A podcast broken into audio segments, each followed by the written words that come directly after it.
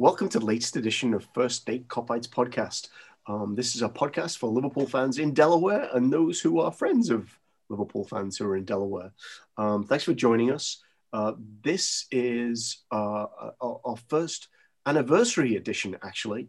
Um, we started recording our podcasts a year ago under the LFC Delaware banner, and for lots of good reasons. We've gone to the first day Kopites moniker of late, but uh, if you've been with us for a year, then wow, you, that that uh, thank you for persevering. Uh, this week's uh, so we don't have a lot of football happening right now. Well, I mean, there's that international nonsense, but um, there's there's no Reds are playing. Haven't played for uh, for a week now, uh, and uh, the next game, I think, is Arsenal, uh, which is over a week away. So we're going to look back uh, because we haven't had a chance to reflect on either the RB Leipzig second leg win or the win away at Wolves, where uh, Klopp, I think, described it as a dirty three points.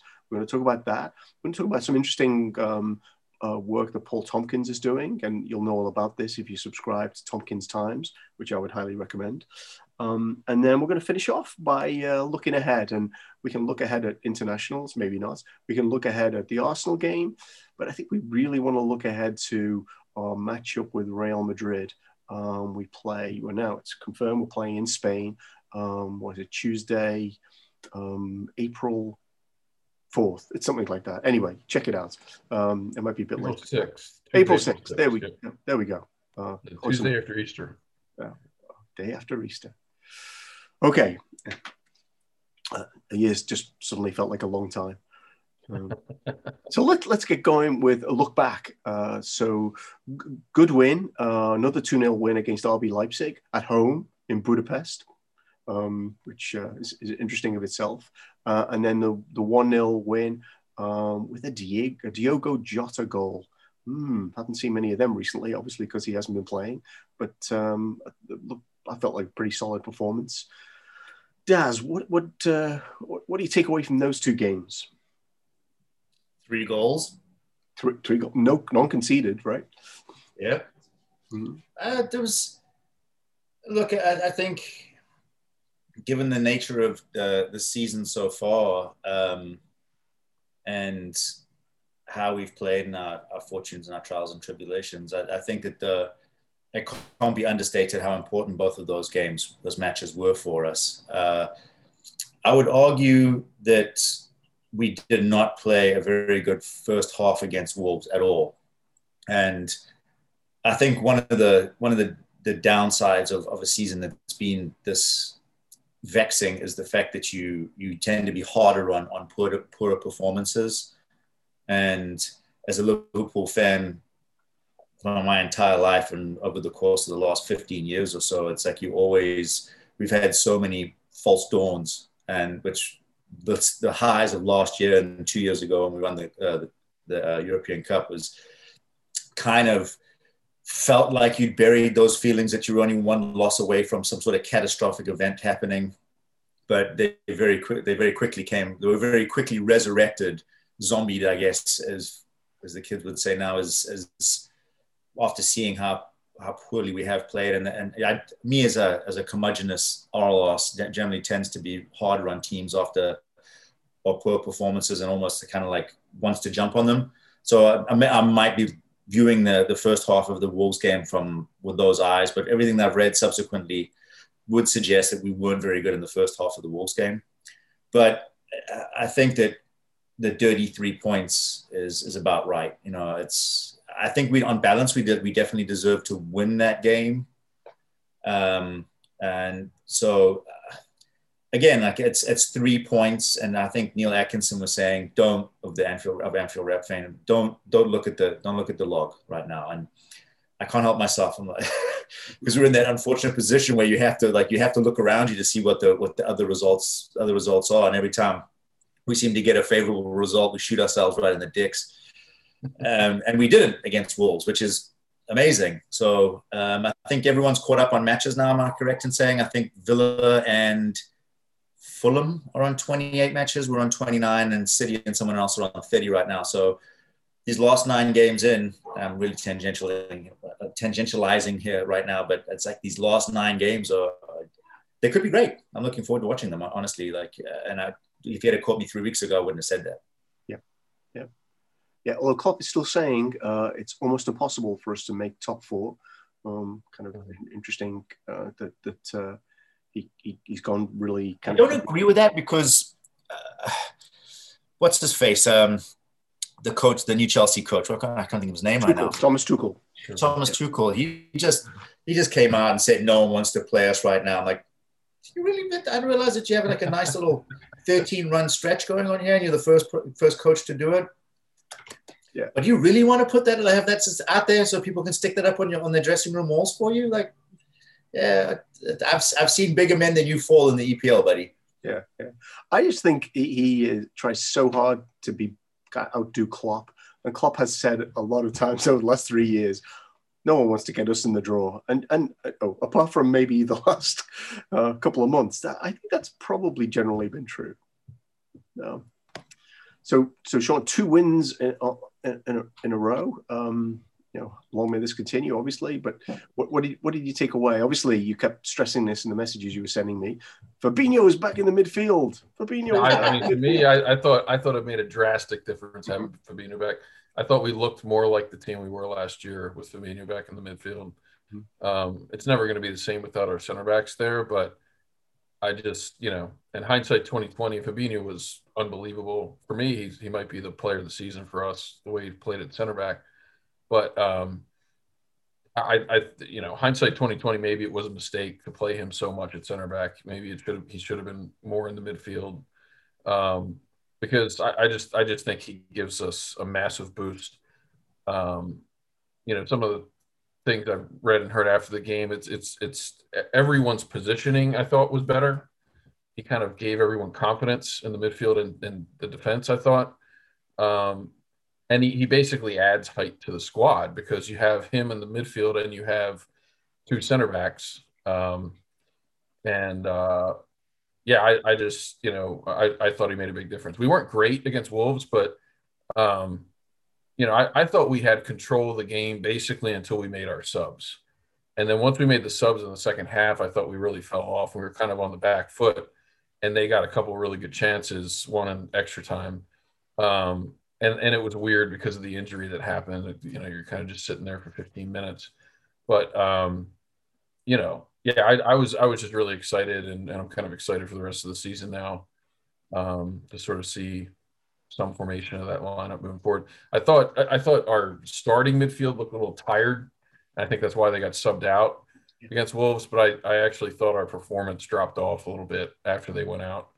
Um, but that you know it was sort of a short week and um, you know but we got the win so it's all that matters uh, we we did get we I, again I, I don't think we played well in the first half but we did get the better of the chances in the first half we didn't in the second half we gave up a lot more chances in the second half um, and I think you know I think most of that came after the subs so you know if we get a little bit healthier maybe um, maybe that changes a little bit moving forward. Maybe we aren't so tired going into every match. And um, yeah, I was I was just excited to kind of see us.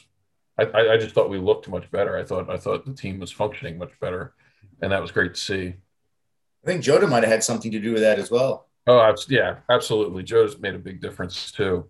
Um, you know, I, I can't remember his um, you look at the, I know some people don't like this, but if you look at the advanced analytics, um, he's his numbers so far are pretty comparable, actually better than Salah's at, at this point. Um, you know, it's, it's, a limited number of games, but uh, it's based and it basically comes down to his finishing ability and his ability to create chances. Um, and that's just we've been desperately missing that. I, I did another kind of look, you know, procrastinating or being bored over the last couple weeks at um, at uh, you know our, our expected goals versus the number of goals we were scoring, sort of looking at how we were converting chances in the first 15 matches versus the last 14, and it's just clear as day. You know, we're, we're not creating as many chances as we were earlier in the season, but our in terms of the the amount of chances and the quality of chances we're giving up, it's not really that much different than it was in the first 15 matches. It really just comes down to the finishing. If we were finishing the chances that we're creating at the level we were earlier in the season, we we would have scored enough goals. I mean, the way I calculated it, I think about 11 more goals is what we should have if you're going on expected goals. And you can break that up a lot of different ways, but point is we, we would be pretty close to second almost no no matter how you break it out. So one and a half Crystal Palaces. Let's see. Well, right, yeah. So we we decided to score all our goals against Palace, and then we didn't score any more. No, but it's um, yeah. And, but even if you take Palace out, if you, if you take that out as an outlier, I actually look at that. It, it's still um, we're still below where we would be. We were like I don't know, 15% above our expected goals for the first 15 matches, and we're like 50% below since then. So not only are we creating way le- way fewer chances, we're not converting the chances we are creating. Um, and that's you would you would hope that would balance out some these last few games. I mean, it doesn't always work out that way, but um, I think Jota will help out a lot with that because he's been finishing great this year. Well, the, the, the other thing that will, will potentially change uh, with having Jota in the team is, uh, and he, he is, you know, what, what did uh, Lijnders call him, a pressing monster, which seems mm-hmm. kind of odd, odd when you, you think, well, you know, how can he be better at pressing than Firmino? Well, apparently he's almost, he, he, his stats generally look better at pressing than both Mane and Salah. And Salah's not, you know, despite what people say about him, is, is pretty good at pressing. John is really good over short distances. Uh, if you, if you watch him, how quick, how rapid he is in short distances. With Bobby's great at pushing, but he uh, and pressing, but he generally takes a little bit longer to get there. So there's more time to shift the ball around with Jota. Like he's he's rapid over short distances, and he and he definitely closes that space a lot quicker and forces people to make poorer decisions. There's a couple of times he almost got in the right in front of the goalkeeper as he was in both matches as as he was clearing it. Yeah, yeah, no and I think what this has led to, and I think uh, I, have uh, been away and not been paying as much attention to kind of what the Anfield Wraps view is. So my, my take on, on what I've seen in the last two games is the formation's different. Uh, and it and, and it's about Fab- I mean Fabinho and Jota play a part in this, but they, they, they seem to have decided to be more solid, give up possession, not not be the kind of team on the attack all the time in the same way. And this I think has lent itself to you know potentially Jota being even more dangerous, and Fabinho having even more influence on uh, on those games. Well, you look at like a lot of a lot of uh, the pundits would say the same thing. It's like we're we were huge in terms of possession, but teams will wait for us, and and even yeah. even better teams would would sit and wait for us and, and just kind of frustrate us, and then you'd see it. We just we we'd lose kind of lose our way or, or lose our creativity and, and to a certain extent, and then just start going down the wing and, and throwing it in from 25 out. Yeah. And we don't have the largest of strikers, so if and might work for an Andy Carroll type striker, but not for not for not for what we were, we were putting out there. And we just we, we lacked creativity or, or, initiative, and so it was probably calculated as like, well, if they're going to have the ball, then if they want to play around in the back with it, yeah. that's fine. Let them do that because we can press them there and win it from them there and potentially create something out of that. But if if we let them have the ball and think they can come at us, then and it happened. It worked with Red Bull in both in both games because yeah. Red Bull does like to come out of the like play out of the back. Yeah, I did oh. listen to that that the Anfield Wrap review podcast post you mentioned, and they did, and and that is it is interesting. It does it, it probably was a tactical shift, but you know, again, I do I think that Fabinho plays a part in that because you can be more solid. He's he's just incredible at breaking up play from the other from the other team, and um, particularly without Henderson out to, to play a, the six, you know, instead of Fabinho, you know, we've had Gini kind of filling in, but he he's not really he's not really a, a, six. He's not a defensive midfielder, and there's been nobody really to play that role. And if you you know if you watch if you watch the matches, it's like the the, the both the center backs, the defenders, and the other midfielders. It's almost like everybody was taking their position off of where Fabinho was. So he's he's almost controlling our positioning. Um, which I, I I thought was very helpful, um, particularly with the you know two center backs we have playing right now. Um, and it just we just looked a lot more solid, like you were saying. Part of that was we were sitting back, I think, you know, to protect against that. Um, but um, part of it was just the positioning and, kind of having our, our uh, positioning correct and having everybody kind of set up defensively the right way. Um, but yeah, it's and I, I think it generally worked against Wolves. I mean, you know, I, I think you could you could argue a draw would have been you know as an equally fair result in that match. Um, I thought we deserved the win, but we didn't create a whole lot. You know, um, we, we had a couple good chances in the first half, um, a couple good chances in the second half, um, but then they had a few too that they didn't finish. Um, but I thought I, I, just felt overall it, it, just felt like we had control of the match for most of the match, regardless of who had the ball. Until the until towards the end of the match, I I, I felt much more comfortable uh, when that they had the ball. injury. I think kind of kind of threw us yeah. off with them, and you, that quite a few of their good their best chances came in the in that third half that they played. Mm-hmm. So, so I'm definitely not going down the path, Sean, of, of saying they deserved a draw after all the games we played and deserve something not got I, didn't, but, I didn't say I thought that. I, I, it's a reasonable argument to make. Um, you know, the point I'm making is that regardless of, of whether you think that or not, um, I, I felt comfortable watching the match. I didn't feel like we didn't have control of it, you know, um, which is I felt that way for a lot of the matches we've played this year, unfortunately. Yeah. Um, so so, so I'm going to pivot to uh, to kind of the, the, the stuff that we've seen from uh, Tomkins Times on referees, but there's one stat I did read on Tomkins Times that's absolutely relevant to what you just said, which is apparently against Leipzig, uh, Fabinho had 10 uh, interventions, either um, kind of he, he blocked passes or tackles, and that's um, uh, the the next best this season in Liverpool's midfield has been four.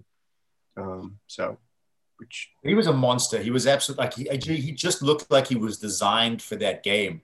Like you said, against Wolves, he was it might have been fatigue. You know, God bless mm-hmm. him. Like he hasn't played a lot of football in the last last two months. Yeah, but uh, he was absolutely he was monstrous in, in that game against Leipzig. Uh, who was it? He pressed in, in their half and won the ball off them like cleanly and said like this go-go gadget telescoping te- te- telescoping leg. I really missed that. That's yeah, yeah. That's that's that's Fabinho. If he's a cartoon, he's got the go-go gadget leg.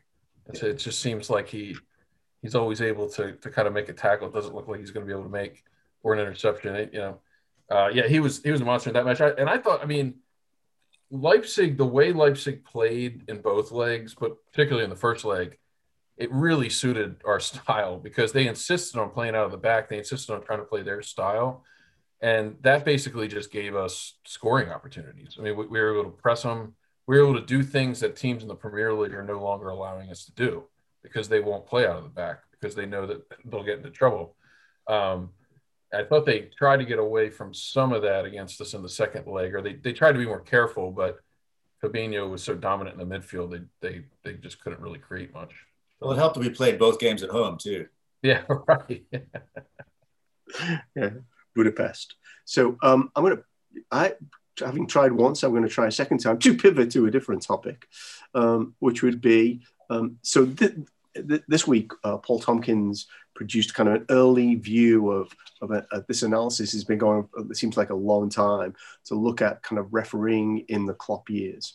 And a few, few gems that, that kind of come out of it. And uh, uh Sean, if you want to kind of share the specifics of the, of the, the penalties, that that would be great. But one one of the things that um, he he he talks about is that uh, particularly in Liverpool games, the referees seem to give less fouls cards than in any of the other top six games. It, it's quite marked. It's it's like and and there are.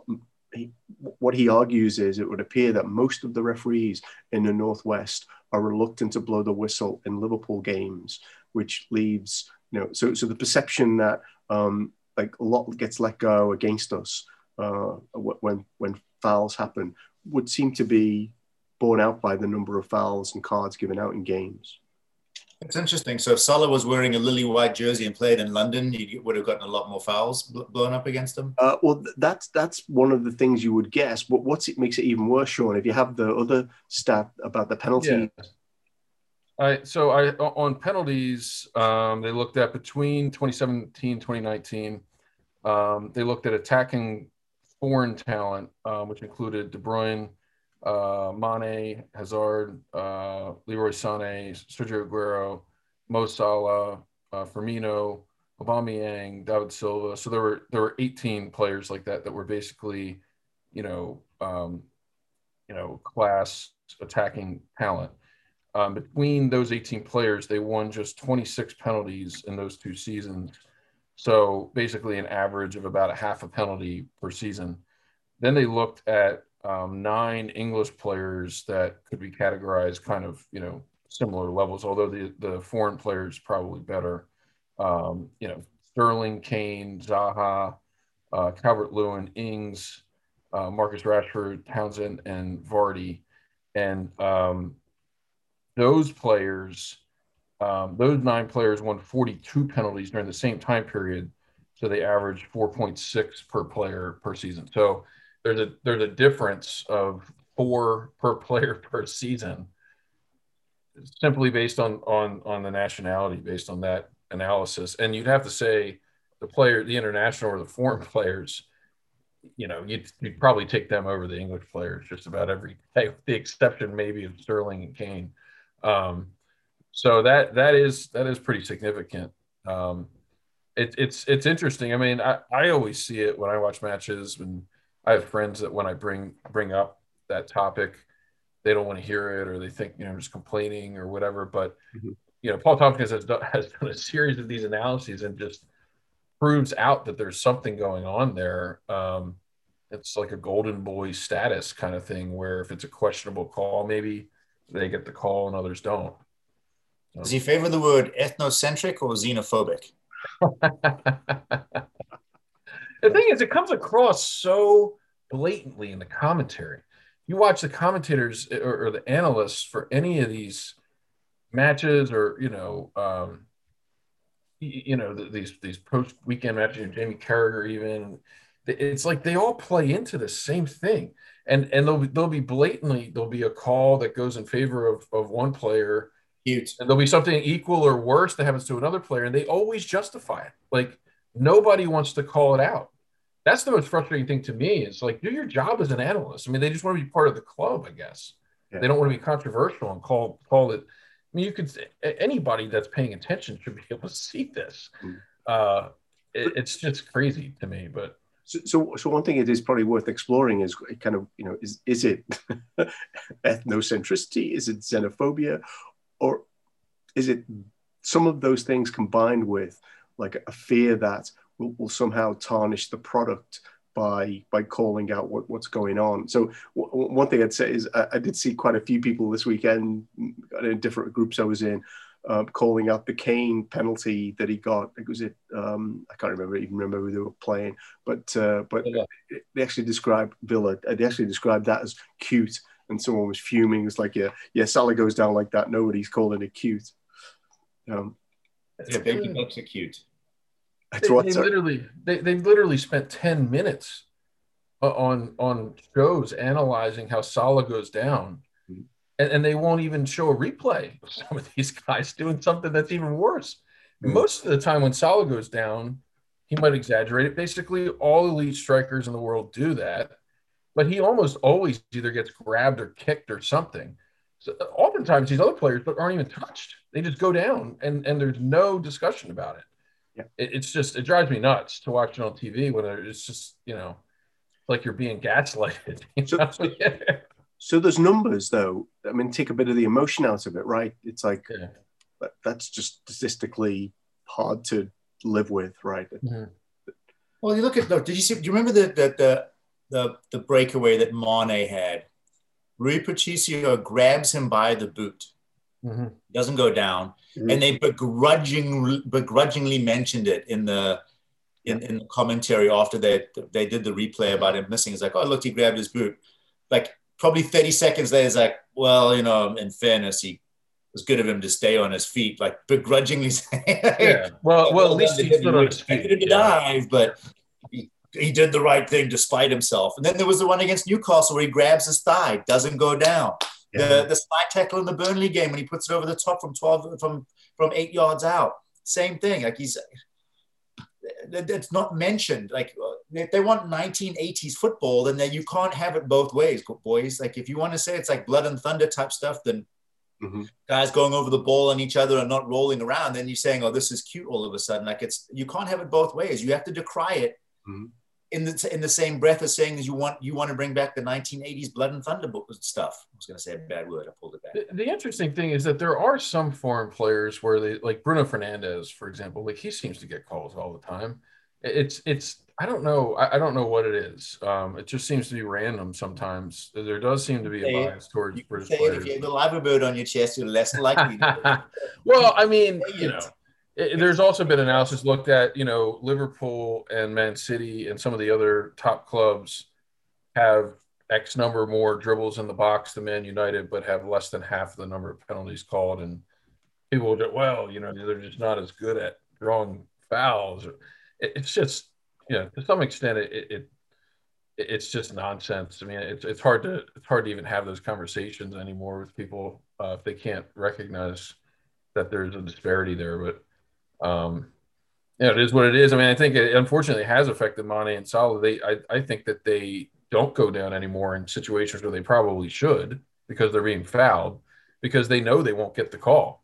I think when Salah goes down, usually it's because he's been fouled to the extent where he knows he's not going to be able to make a play. So he's going to lose the ball anyway. He might as well go down since he's been fouled, but he rarely gets the call anymore. So, um, you know, the, the other gem in uh, the, there's more to come from this, and, and the, uh, but the other gem was they showed a graph of major decisions that Martin Atkinson had given Liverpool, and and this is just this is just funny, um, because they they he, he draws a line when Steven Gerrard published his his autobiography where he harangued Atkinson as someone he hated. Uh, if you don't remember this, since that point, he's made one in the whole time since then, he's made one major decision for us. Um, I mean, it's you kind of look at that graph and it's like, oh, someone must do something about that, mustn't they? Yeah.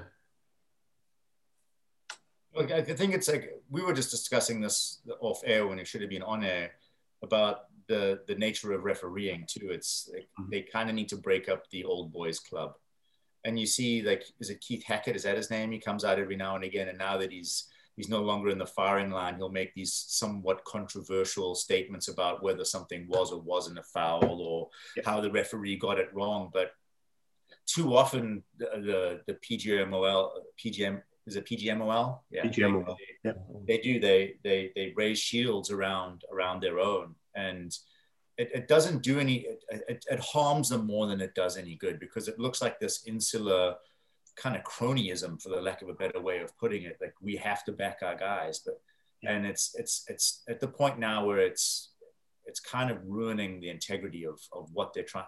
Integrity, he says, with mouthful of glass, because they just don't seem they just don't seem to have any. Like they they yeah. like who's who's watching the watches at this point? Like in VAR is supposedly doing that, but they've they're weakening it. And again, this is a I put my tinfoil hat on, I guess, but it feels like they're purposely purposefully going out of their way to try and make it uh, make it an, an, an unviable option, so that they can say like, well, we gave it a shot and then just and then punt it out of hand, instead of uh, adopting it and and and and using it how it's supposed to be used. That they're, they're still looking at it like as as basically like those those pull along telephones that used to have as a kid that would make noise and it's they're using it as a, as a, they're using it ineffectively and, and, and incorrectly. And it feels sometimes sometimes it feels like it's cynical and on purpose just to be able to to, to kind of ruin any credibility that it might have. Yeah, I, would agree with that. I, I don't see how they could logically get so many of these VAR decisions wrong without there being some sort of, I don't know, at least unintentional bias going on and and and knowingly sort of ignoring what they should be doing as the system has described you know it, it's just so so many of the decisions make no sense yeah. um, and then they're changing the rules in the middle of the season and um, I was saying before, like you had said, Daz, before we were on air. I mean, the the it's not rocket science. The model's there. Cricket and rugby have already figured out how to do this. You know, mic mic the guys up there, there are other things that they do that. You know, why isn't the Premier League doing that? You know, they've already figured this out through trial and error in those sports. So why why are they refusing to do that? You know, it, it doesn't make any sense. But they should do an exhaustive like post game analysis of this with all of the referees. Like, look, if this part of the guy's sleeve is off today, the next time it happens, it also has to be off. Right. You can't use right. it.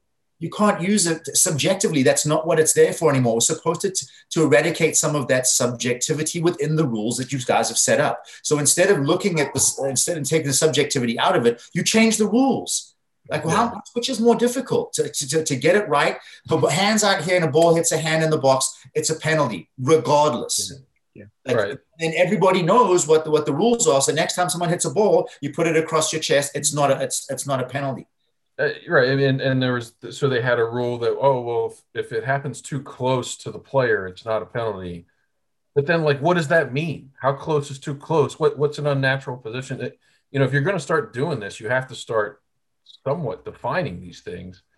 And I, I feel like every week we learn some new nuance of what they're supposed to be doing, and most of the time it doesn't make sense. And then they have to change it later. You know, So- So I'm sensing a lot of frustration on the other end of the uh, of the call here. I think what one of the things that uh, I mean, I think what it leads to is, and I think we we touched on this topic is that, and and you mentioned it earlier, Sean, that the commentators reinforce the thing that looks doesn't look right to us, but somehow they make it sound okay. I think there's a lot of echo chamber stuff going on where the nobody these people are too invested in the product like no, nobody's even so I'll, t- I'll take it to a more you know let's not even talk about referees. Let's talk about this the game the way it's played in the empty stadiums and what effect that must be having.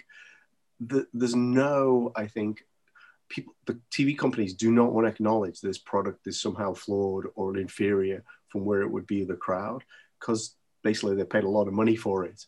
Um, and actually i think i don't know if you guys heard this i thought it was really refreshing. Taylor Twellman was doing the kind of the co-commentary for the United Leicester FA Cup match. And I don't watch United a lot, but I turned it on when I saw that Leicester were winning. And he said at several points, um, you know, clearly the game's not quite the same without without play without fans. It's hard to get up for multiple games in qu- quick succession. Uh, you know, you can we've all seen that through the season, and it's like, yeah, we have, but I don't recall too many people on the TV channels like acknowledging that. They're much too happy as saying, "Oh, they've lost form" or some other such.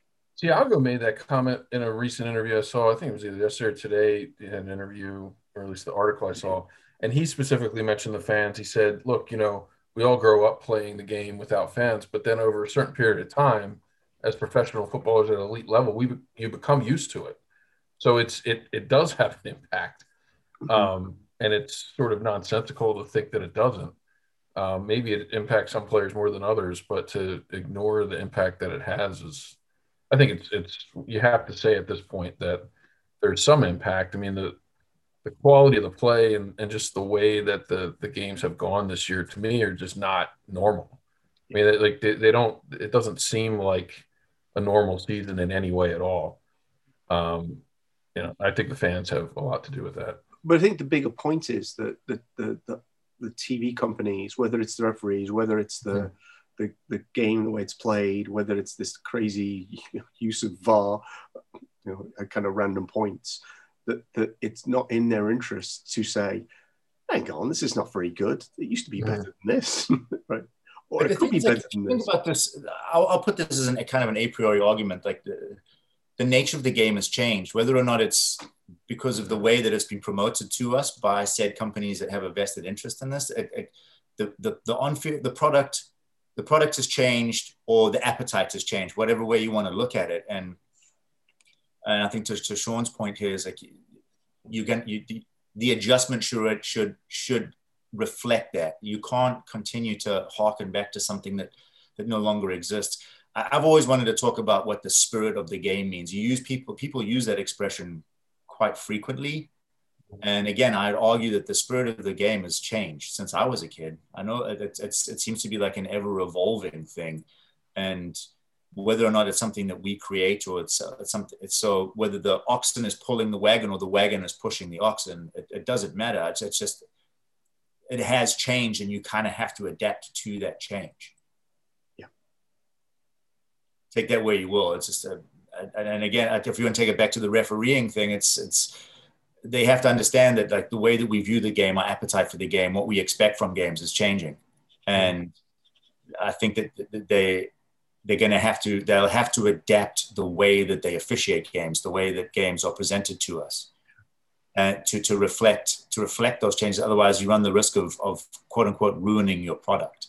And that's I think the onus is on them a little bit to not to throw their hands up in the air as like oh well, it's out of our control because I think it's very much inside your control and you guys have had control of this since since TV became a part of the game. Yeah. So it, my philosophizing. Yeah. No, so I think so. I do want to uh, at least finish up and talk about the upcoming Real Madrid match, but just to kind of certainly not wrap this up, but but just to like close it out. Um, I, you know, I, I think that certainly my sense from all the things we talked about is there is so much that could be better and a bit more honesty in the in the way the game is presented, whether it be from referees in terms of transparency or whether it be from the TV presenters who are constantly spinning narratives that, that are, are trying to hide the fact that actually the game's much not as good without all of the fans in there. Um, either way, a bit of honesty would be nice to see. Refreshing. Yes. So let's uh, let's round it out. Um, I mean, there's, there's uh, obviously you can choose to talk about the internationals if you want, but I really would like to focus on our upcoming tie with Real Madrid. Uh, I read the other day that apparently we've we've each won um, three games um, in against each other in the European Cup slash Champions League.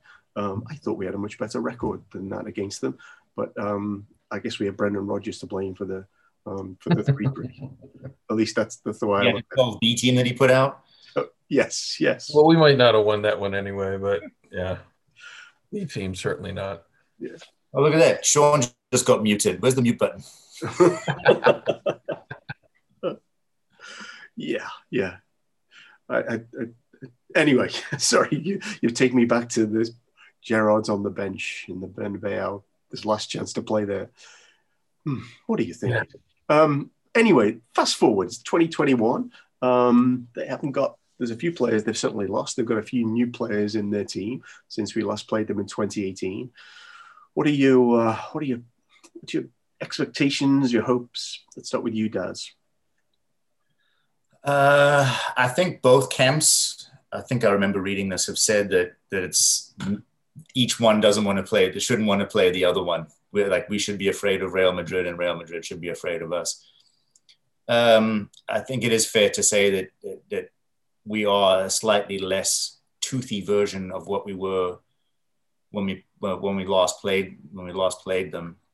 I think that, for the lack of a better way of putting it, and Real fans will probably jump down my throat for this, but they're they're they're basically a fallen giant. Um, I don't think there's anyone from Madrid listening. You're good. you know, you mean you're not going to translate it into Spanish for them? Well, um, be sure to share it on their page. Is there a translate button on this? Uh, so um, I, I, do worry about Zidane because like he, I think that he butters his bread on the Champions League and his Champions League tip. So like they'll be very prepared for us. Um, I guess watching Mo going up and down pegboards like a Ninja Warrior type style is, is, is great to see, but I'm not sure if that's really going to instill fear into Ramos, who's one of the truly great shithouses that is left in this game. Um, I'm not sure that he, that's keeping him up nights watching him go up and down a pegboard.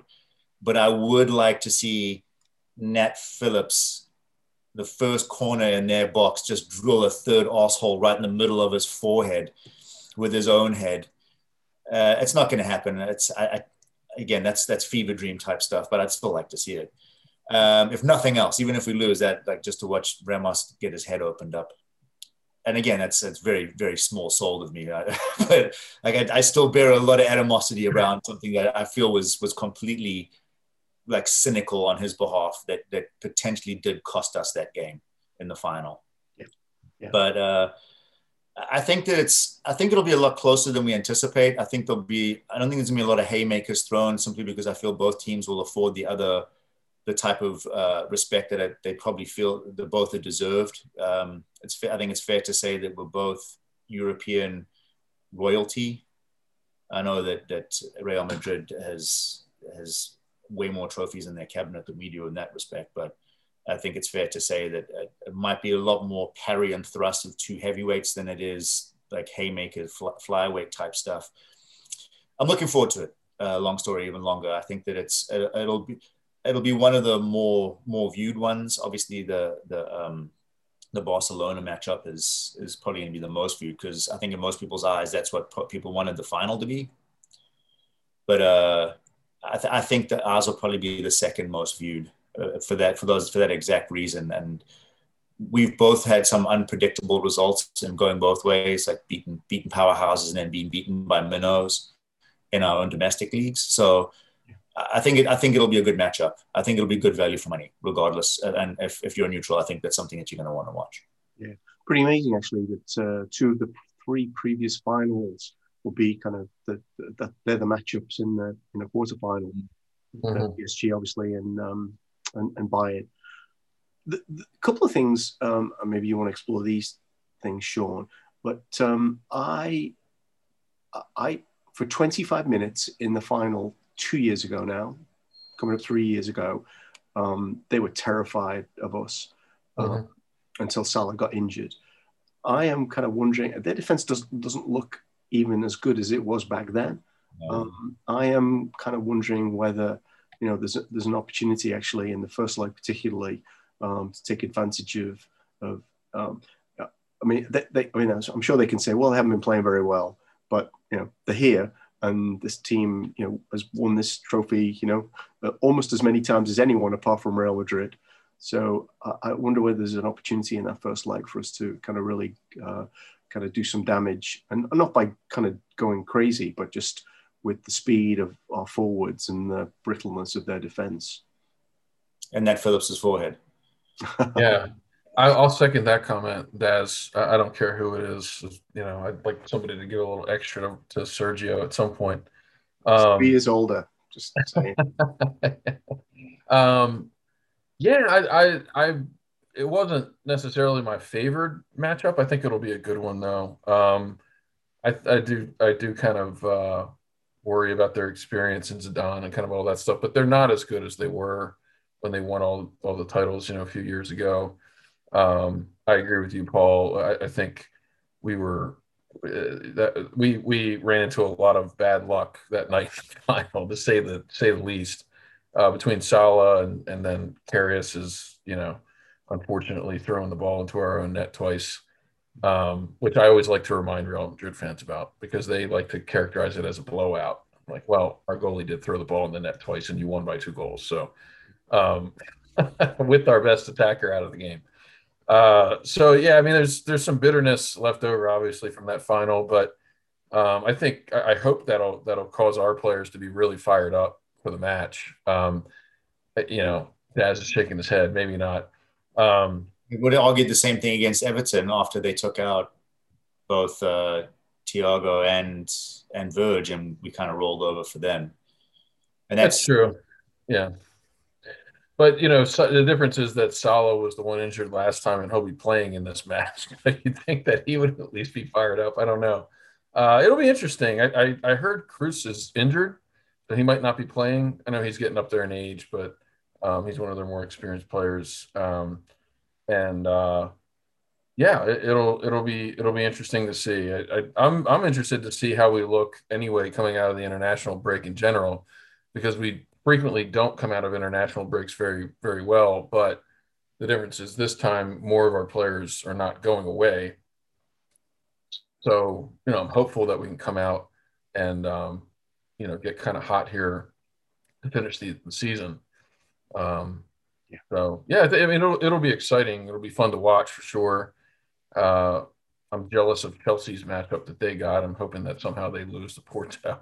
Mm-hmm. but uh, you know, but yeah, so I'm looking forward to it. It'll be fun. Yeah.